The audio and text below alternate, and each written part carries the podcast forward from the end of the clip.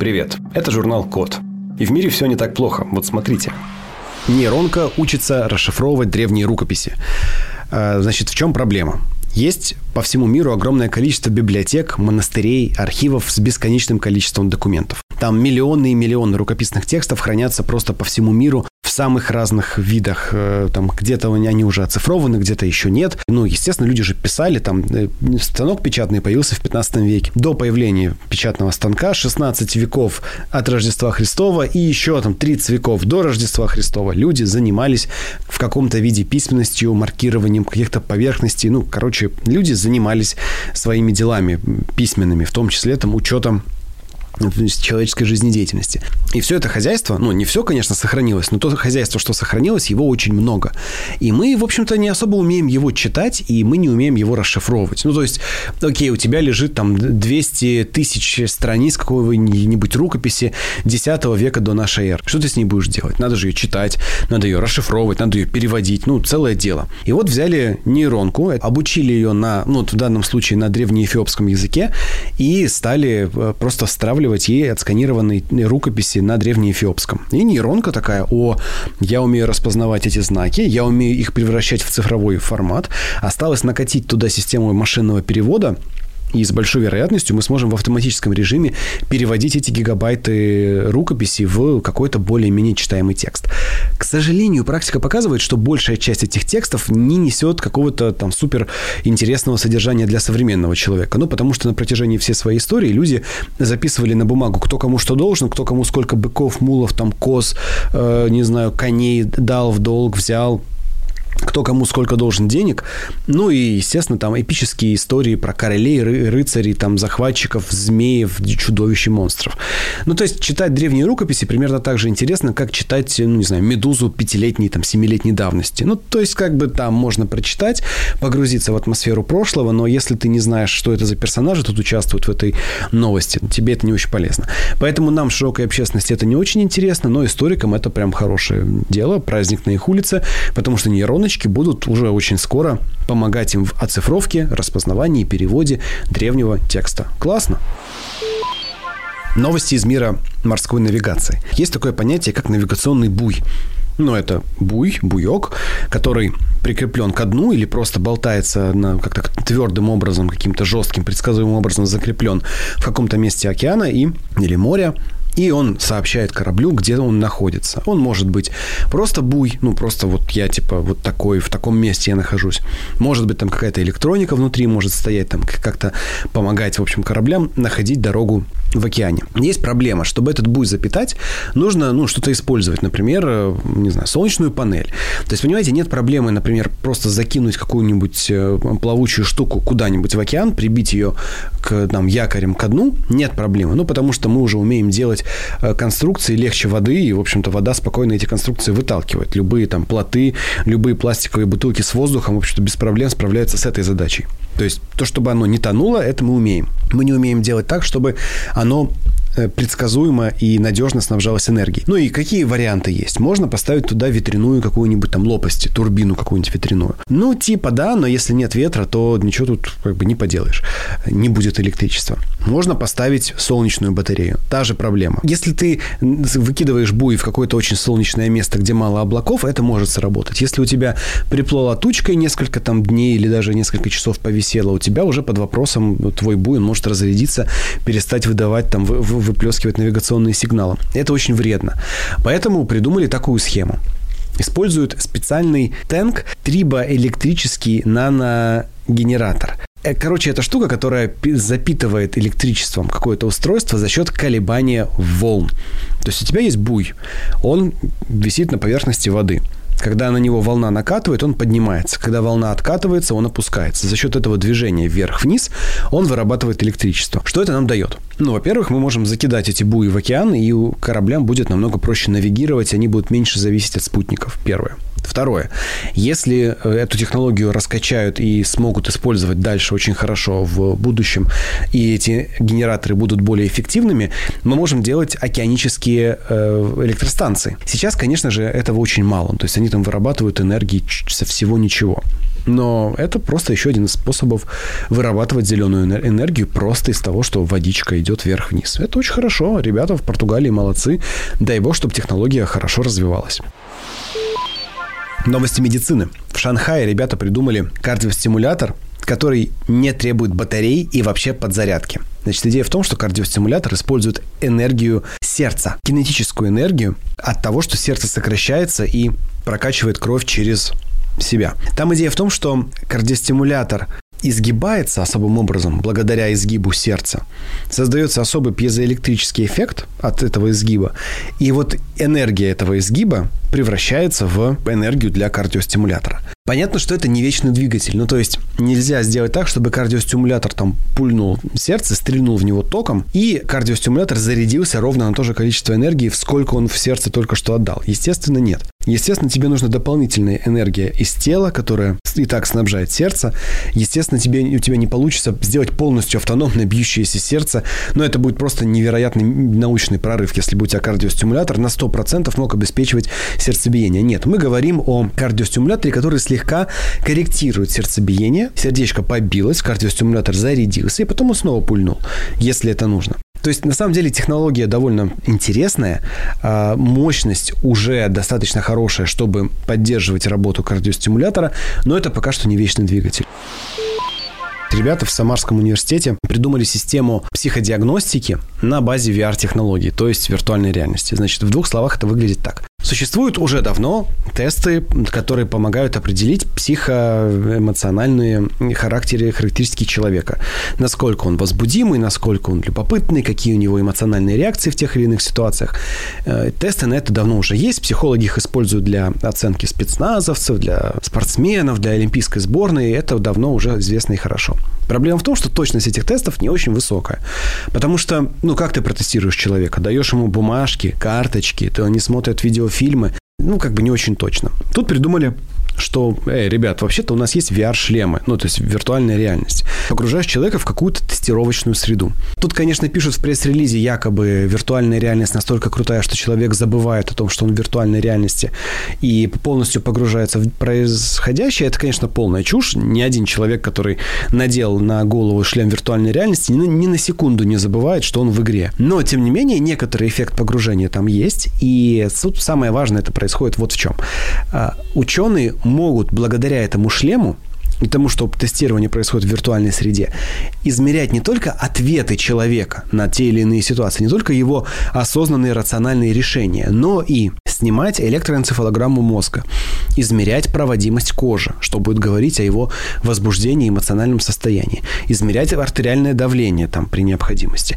А также они могут смотреть, насколько человек осматривает сцену, насколько он любопытен, сколько он внимания, времени задерживает на том или ином объекте, потому что шлем виртуальной реальности позволяет точно определить, на что человек сейчас смотрит. И ты можешь прямо сказать, ага, человеку для оценки ситуации потребовалось там 0,01 секунда, после чего он начал принимать решение. Также можно с помощью сверхчувствительных датчиков на контроллерах, которыми ты принимаешь решение в виртуальной среде, очень точно отмечать, э, сколько человеку нужно было времени на принятие решений. То есть это такой новый уровень тестирования будущих пилотов, истребителей, спецназовцев там, и так далее, и так далее. Вот этот новый уровень точности измерений, это, конечно, очень круто. Ну и здорово, что это происходит в Самаре, что вот это наши ребята-исследователи делают. Э, об этом написали, кстати, в «Известиях». Ну и в целом новость такая довольно хорошо распиаренная, поэтому ребята из Самарского государственного медицинского университета молодцы.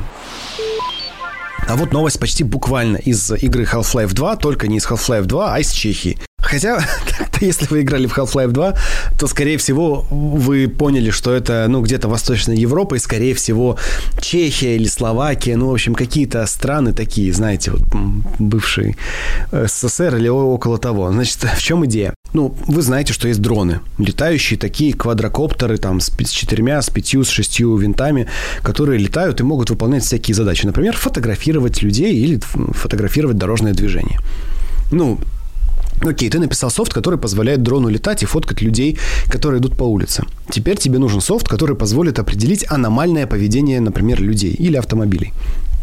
И вот, собственно, в Чехии, в университете Брно и полиция Чешской Республики написали такой софт вместе, который позволяет по кадрам из видео или фотосъемки с улицы, которые сняты в, с дрона, определить подозрительное поведение. Сделали такой тест на футбольном поле во время игры. Футболистов попросили резко лечь. Все легли, и нейронка такая, чего? И отправила сигнал, там полиция разобралась, посмотрела. То есть а, почему я вспомнил э, Half-Life? В начале второго Half-Life ты попадаешь в город, похожий на, э, не знаю, там, на Прагу или на Брно или на что-то, в общем, да, какой-то в город в Восточной Европе. И там, там прям вот по улицам летают такие камеры. И если ты ведешь себя подозрительно, эта камера к тебе подлетает и тебя особым образом фотографирует.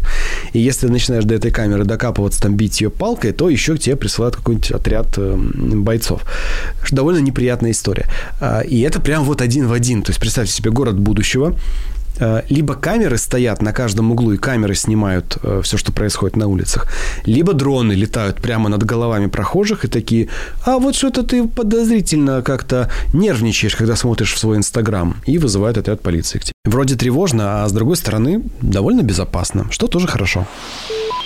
Ну и какие же новости в коде без новостей про графен? Придумали, как очищать воду от тяжелых металлов с помощью графена в виде пены. Какой водоем не возьми, там в половине из них, там если не в 80%, вода будет загрязнена чем-то, например, тяжелыми металлами, в том числе ураном. Откуда? Ну, потому что люди его добывают, люди его там сжигают, расщепляют. В принципе, в природе уран встречается, и это не очень хорошо. А и даже в небольших концентрациях уран очень опасен для человека, и нужно его вымывать. Металлы довольно тяжело вымывать из воды, ну, в смысле, очищать воду от тяжелых металлов металлов. Поэтому вот придумали новый вид материала. Это графеновая пена. Если туда применить в эту структуру электрический заряд, она как магнит начинает улавливать уран. Представьте себе, что это губка, да, в которой у вас находится вода. Только губка намагниченная, и поэтому из воды все вредное вытягивается в эту губку. А вода проходит, потому что вода не магнитится. Ну и вот, собственно, под действием электрического электромагнитного поля тяжелые металлы выходят из воды, вода выходит наружу, и, собственно, графеновая пена остается с металлами, а вода выходит чистенькая. Почему прикольно? Потому что графен – это ну, материал, который обладает только проводящими свойствами, и через него можно очень хорошо пропускать в том числе электромагнитное излучение. Это позволяет таким образом фильтровать воду. Так что, я думаю, в скором времени ждем активные фильтры на базе графеновой пены, которые будут прекрасно удалять не только песок, не только только там делать воду мягче, но и еще удалять тяжелые металлы с помощью электричества и графена. Классно. Очень хорошая медицинская новость. Придумали технологию по доставке лекарств прямо в нервную систему. Взяли мягких роботов, адаптировали их так, чтобы они могли работать благодаря магнитному полю и придумали систему доставки лекарств непосредственно в нервные волокна и в спинной мозг. Проблема, которую решают, выглядит примерно так. Вот есть болезни нервной системы, болезни нервных волокон, ну, в общем, болезни нервов. И это не стрессы там какие-то, а какие-то прям вот серьезные болезни, из-за которых разрушаются, например, нервные волокна. Лекарства от этих болезней есть. То есть люди, ученые, понимают, как лечить там нервное волокно. Но ввести это лекарство непосредственно в нервное волокно довольно сложно. В какое-то конкретное место направить твое лекарство, оно еще и может не попасть туда, потому что его смоет спинномозговая жидкость. Ну, то есть проблема. Что придумали? Придумали, что ты берешь специальных микроботов, в них засовываешь лекарства, они мягкие, они не повреждают нервные окончания, нервные волокна, и с помощью магнитного поля ты это лекарство доставляешь в нужное место. Вводишь там, где тебе удобно, доводишь туда, где они должны раскрыться, воздействуешь магнитным полем, лекарство выпускается в нужное место, и оно действует там, где оно должно действовать.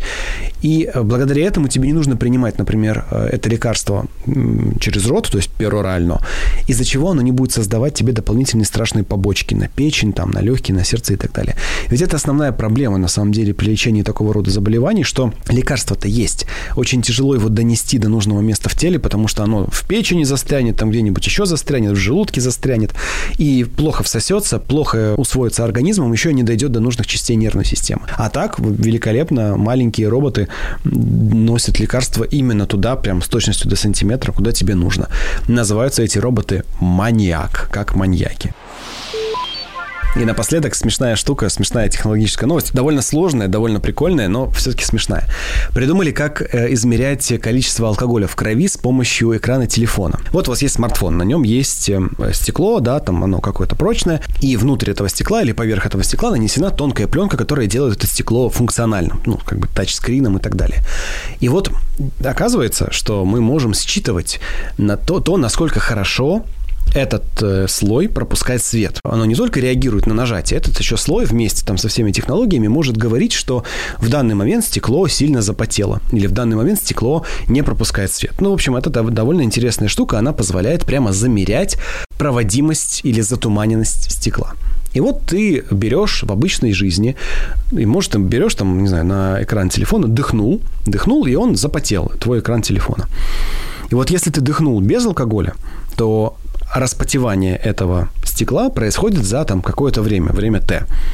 Но если у тебя в дыхании есть какие-то капли спирта, собственно, что и есть показатель того, что ты выпил, у тебя э, капли спирта внутри э, твоих легких, внутри твоего дыхания, то э, твое дыхание испарится быстрее. Логично? Логично.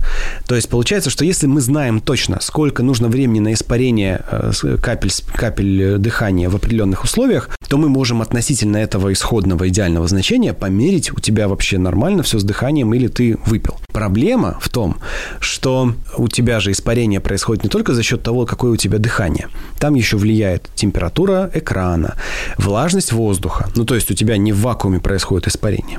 Следовательно, тебе нужно написать довольно сложный алгоритм и обвешать эту историю еще каким-то количеством датчиков, чтобы когда у тебя испарялась жидкость, у тебя была правильная базовая линия. То есть мы уже можем довольно точно померить, каково время испарения твоего дыхания с экрана телефона. Но мы еще не можем сказать, в зависимости от этого времени, сколько ты выпил. Конечно же, эту технологию должны доработать, прежде чем ее смогут применить в коммерческих целях там, в смартфонах. Но уже сейчас в США это ребята из Corning Incorporated, это Corning, это Corning Glass, ребята, которые делают стекло. И вот они совместно с ребятами из Монреаля, из Канады э, делают э, технологию. Они уже ее протестировали в каких-то одних фиксированных условиях. Ну, то есть вот грубо говоря, там при температуре 22 градуса мы можем достоверно сказать, что этот выпил, а этот еще не выпил.